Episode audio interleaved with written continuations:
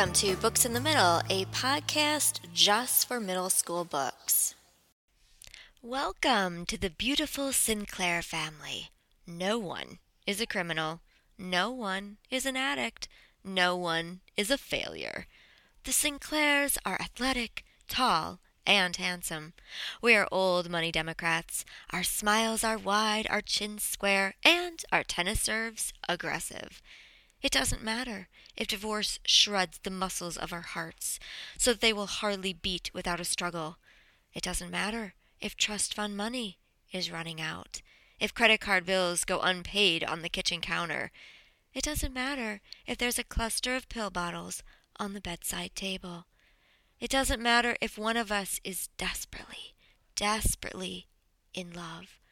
So much in love that equally desperate measures must be taken. We are Sinclairs. No one is needy. No one is wrong. Cadence is part of a very wealthy family. So wealthy, in fact, that her grandparents own an entire island off the coast of Massachusetts. And for their three daughters, they have constructed a home for each one of them on this island. So, yeah, we're talking serious money here. Every summer, she and her mother and her mother's sisters, along with Cadence's cousins, all hang out at this island. The summer that she is 15, though, something happens. The adults are gone from the island, back on the mainland, and when they return, there has been a horrible fire. Cadence is found nearly drowned in one of these little inlets in nothing but her underwear, and she has terrible burns on her arms.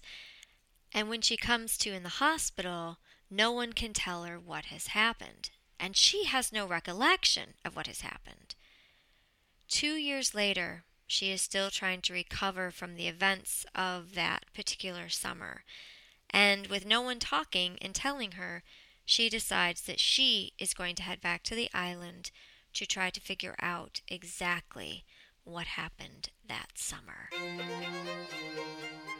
We Were Liars by E. Lockhart.